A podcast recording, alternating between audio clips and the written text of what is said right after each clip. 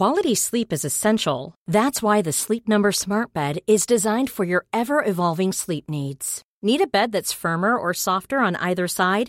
Helps you sleep at a comfortable temperature? Sleep Number Smart Beds let you individualize your comfort so you sleep better together. JD Power ranks Sleep Number number 1 in customer satisfaction with mattresses purchased in-store. And now save 40% on the Sleep Number limited edition Smart Bed for a limited time.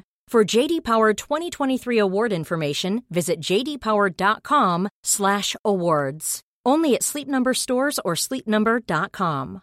It's that time of the year. Your vacation is coming up.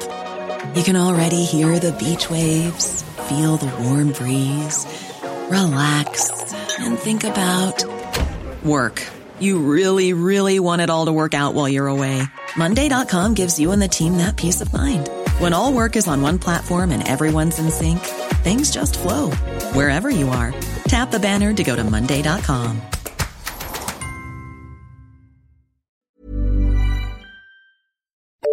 The FT. New pension rules confirmed, with all the details on the rules that will apply from April next year. Brits are busy buying holiday homes again, but we question whether they've learned the lessons of the downturn and how to make money by investing in the clever stuff that comes out of university research. Welcome to The Money Show, one of the FT's most popular podcasts. I'm Jonathan Eley, and I'll be giving you all the money news this week in downloadable form, with the help of my FT colleagues Jo Cumbo. Hello. And Adam Palin. Hello. Plus studio guest John Busby of French Private Finance. Hello. Earlier this week, the Treasury revealed more details of the sweeping reforms to the pension system outlined in the March budget. These give people in defined contribution schemes approaching retirement more choices with regard to how they take their pension benefits. Specifically, from April 2015, it will be possible to withdraw the entire contents of an accumulated pension fund as cash without incurring a punitive tax charge.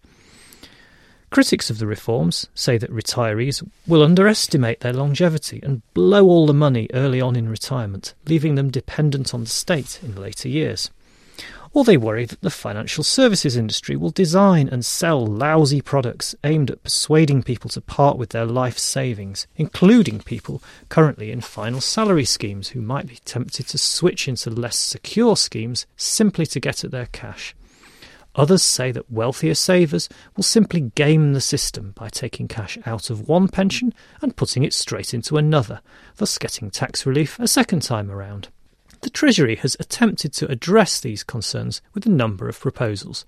Jo Cumbo, who reported all of these before the Treasury's actual announcement, has more detail. Jo, let's look at pension recycling first. This is where cash is taken out of one scheme and put straight into another. What's to stop people doing that? There are rules in place at the moment to stop tax free cash recycling, but the concern is that after April 2016, when people will have full opportunity to take cash as a lump sum from their pension, that this could become a broader problem. So, what they've done is that from April 2016, if you access your pension cash a defined contribution scheme, uh, if you take it flexibly, that your annual allowance, which is currently £40,000 a year, will fall to £10,000 per year. So they're restricting the opportunities for further tax relief. And what about final salary schemes where your pension in retirement is based on the number of years' service and your salary at the time you leave? Surely you'd be mad to take money out of a scheme that pays a known level of income and just to get at the cash. When the uh, reforms were announced in March this year, the government said that it was considering banning transfers out of final salary schemes into defined contribution schemes where people could access their cash flexibly. So there needed to be a, a path out, and they were considering blocking that. But what was announced this week was that those transfers will be allowed to continue. Um, and you were right to say that yes, final salary pensions are, are very rare these days and they come with benefits that people don't get anymore, including index linking, and you'd be pretty mad to give one up. But there are certain situations which might suit people to transfer out, and that includes if you're very ill or you don't have dependents, where it might uh, be more beneficial for you to take that income, the final salary income, as cash. So there will still be an opportunity for you to do that after April 2016. Will you just be able to do it just like that, or will there no, be some no, no? There through? have been new controls introduced uh, by the government to make sure that people stop and think a little bit more about what they're doing. So there will be a new requirement for people with benefits of thirty thousand pounds or more to get professional advice on that transfer. It is quite a complicated consideration. Okay, and finally, there's this question of guidance. It was originally promised that we were going to get advice. It's now clear that that's guidance, which is slightly different. And it's hoped, I guess, by the government that this will prevent retirees making rash decisions, perhaps going and spending all their money on a cruise or a sports car and then running out later in retirement. How is guidance going to work and who's going to pay for it? Yes, it was talked up, and it's been talked up for many months now that um, this is going to help people, empower them to make informed decisions about their complex new choices that they face. But the reality is, is that it's going to be fairly basic. We don't even know for sure what's going to be said in these conversations, but it will probably be about 30 minutes or so, and you won't end up with a recommendation at the end of it about any products you should buy, and it won't be based on you know full rundown of your own personal circumstances. So it'll be fairly rudimentary, and it's not advice, as you said, it's guidance. So for people who have quite complicated financial arrangements, guidance isn't going to tell you where to go. It'll help you set out your options, but it's only considered to be the first step in the journey.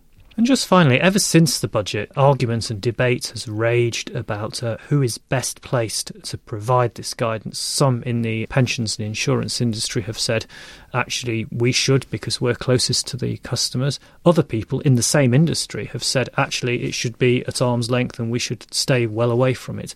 Who is going to actually deliver it? Well, the government came down firmly in the camp of independent providers. Uh, they said that services that do offer guidance need to be completely separated and divorced from the sales process and have no interest in selling you anything. So, what the um, partners who will be leading the advice, the guidance delivery, will be organisations such as the Pensions Advisory Service and the Money Advice Service, who already offer free services to individuals on debt and, and pensions. But there's probably going to be a whole range of retirement guides identified meeting those basic criteria of being independent and impartial. You should be signposted. There will be a new legal duty on your pension provider to signpost you to guidance services from April 2016. Thanks very much, Jo. There's a lot of detail to take in this week, so you'll be pleased to hear that, as ever, FT Money is here to make sense of it all. Look out for Joe's Q&A this weekend, and we've also more on the state pension system ahead of the introduction of the flat rate pension in 2016.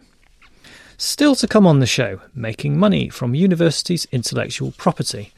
But first, if it's summer, it must be holiday time. And if mortgage brokers and estate agents are right, thousands of Brits will be flying out to Spain or driving out to France, looking to pick up a second home as well as a tan and some duty free. Overseas property is back.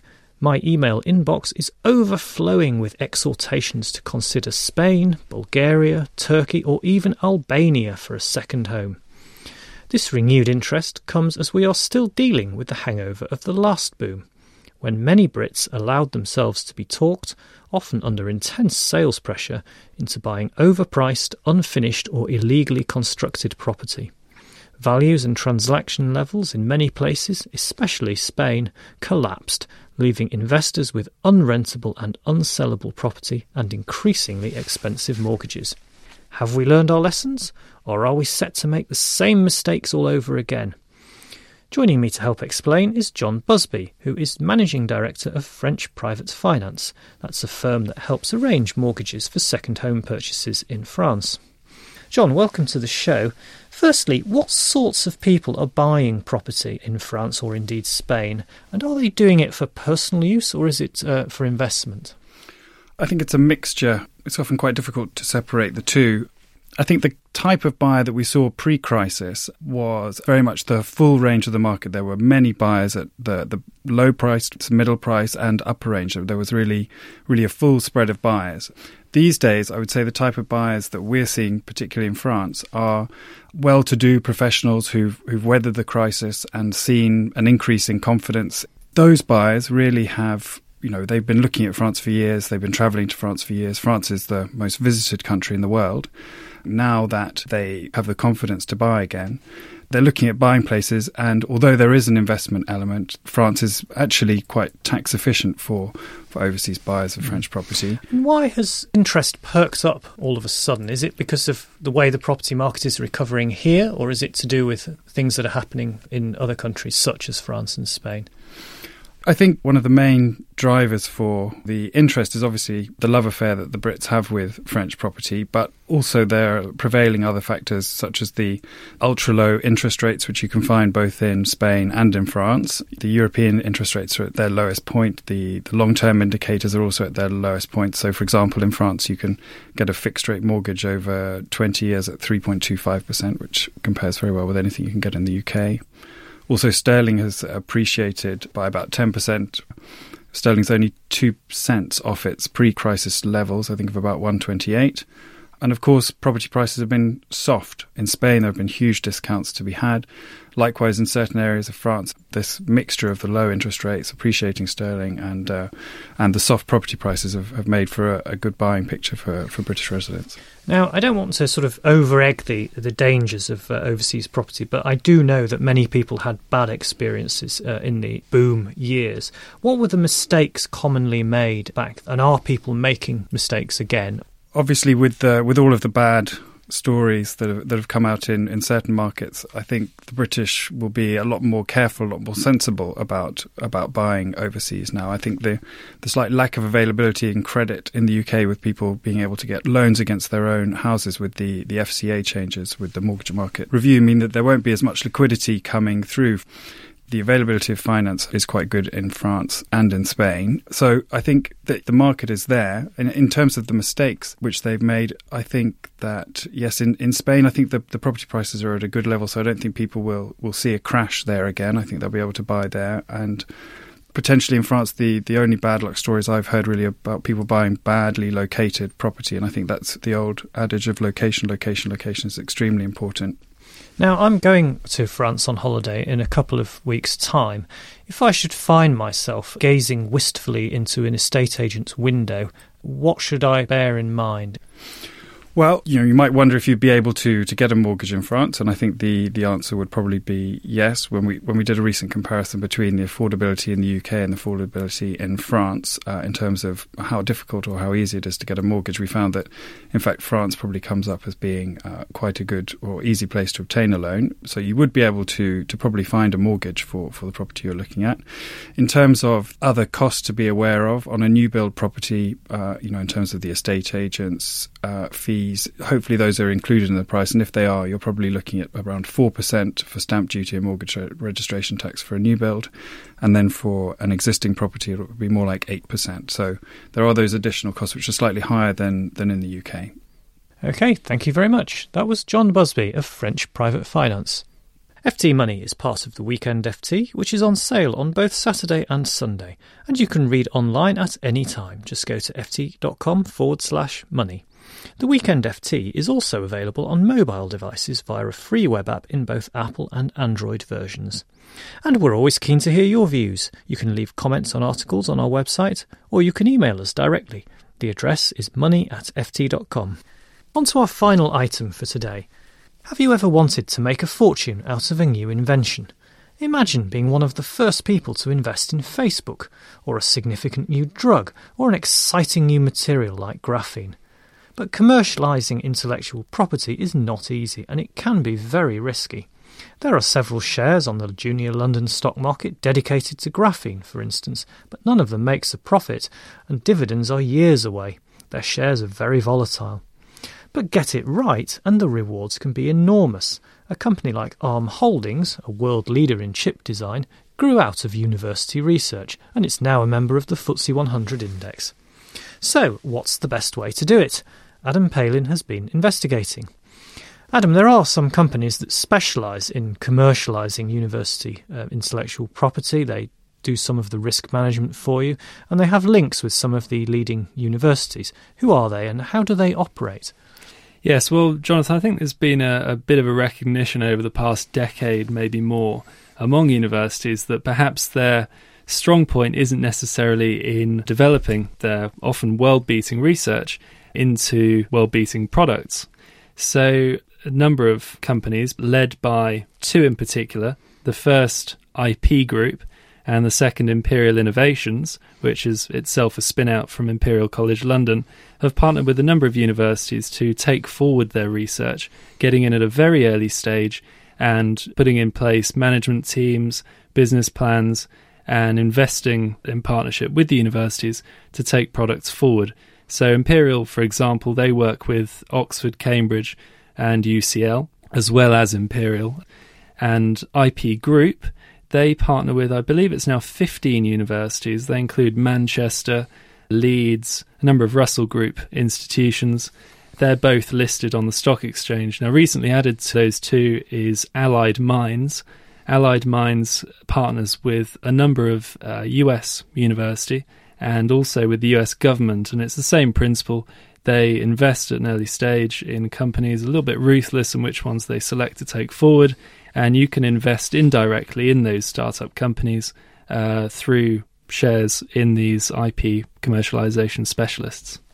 Now, that entails buying shares on the stock market and paying a stockbroker to transact for you, um, which may not be everybody's cup of tea. Is it possible to do this just by investing in conventional funds? There are no mainstream funds that invest exclusively in these kind of startups. There are, however, a few funds that have pretty decent exposure to these kind of companies. Probably the best known among these are funds associated with Neil Woodford, now, the uh, Invesco UK Smaller Companies Fund, which was formerly run by Neil Wood, that has uh, a number of investments in small companies and indeed in the IP commercialization specialist. Now, Woodford, who has set up his own fund, that has significant stakes, certainly relative to its own portfolio, in these IP commercialization specialists and indeed in small companies.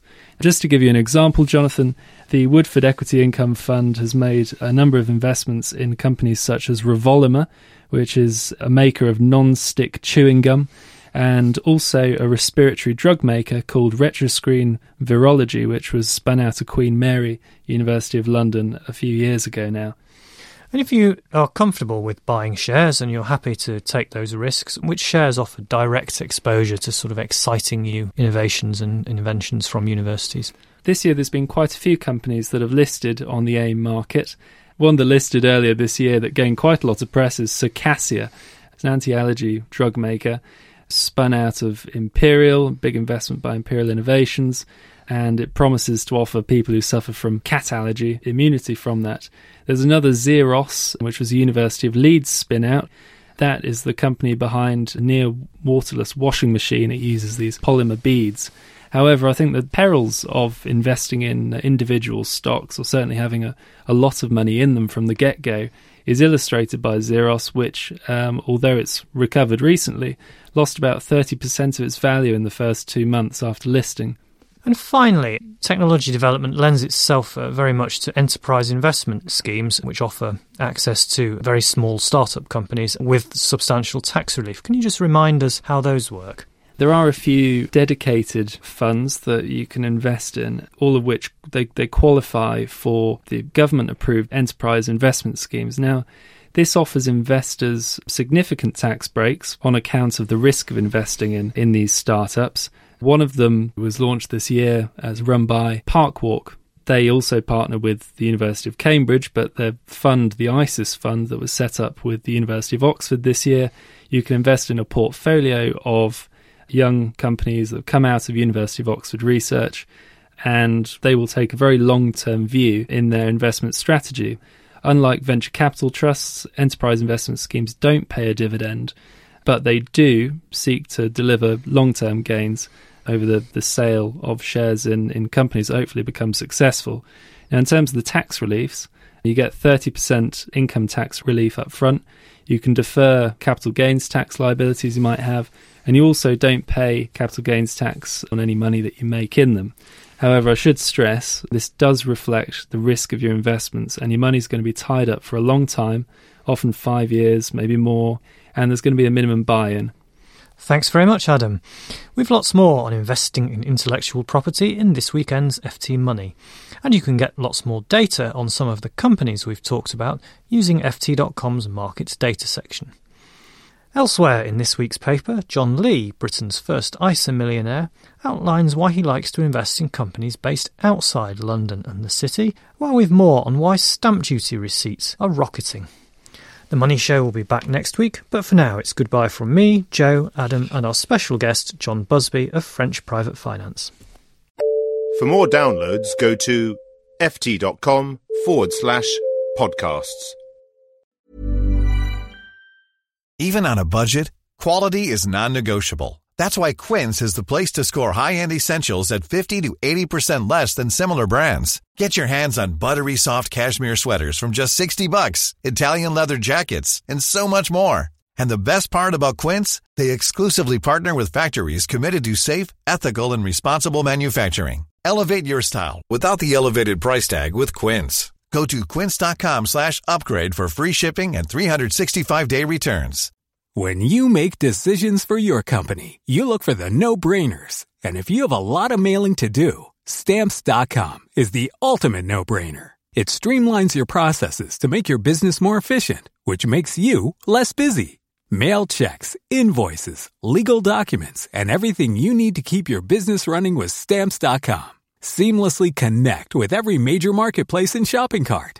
Schedule package pickups and see your cheapest and fastest shipping options from different carriers. With rates up to 89% off USPS and UPS rates. And with the Stamps.com mobile app, you can take care of mailing and shipping wherever you are. Make the same no-brainer decision as over 1 million other businesses with Stamps.com. Sign up with Code PROGRAM for a four-week trial, plus free postage and a free digital scale. No long-term commitments or contracts. That's Stamps.com. Code PROGRAM.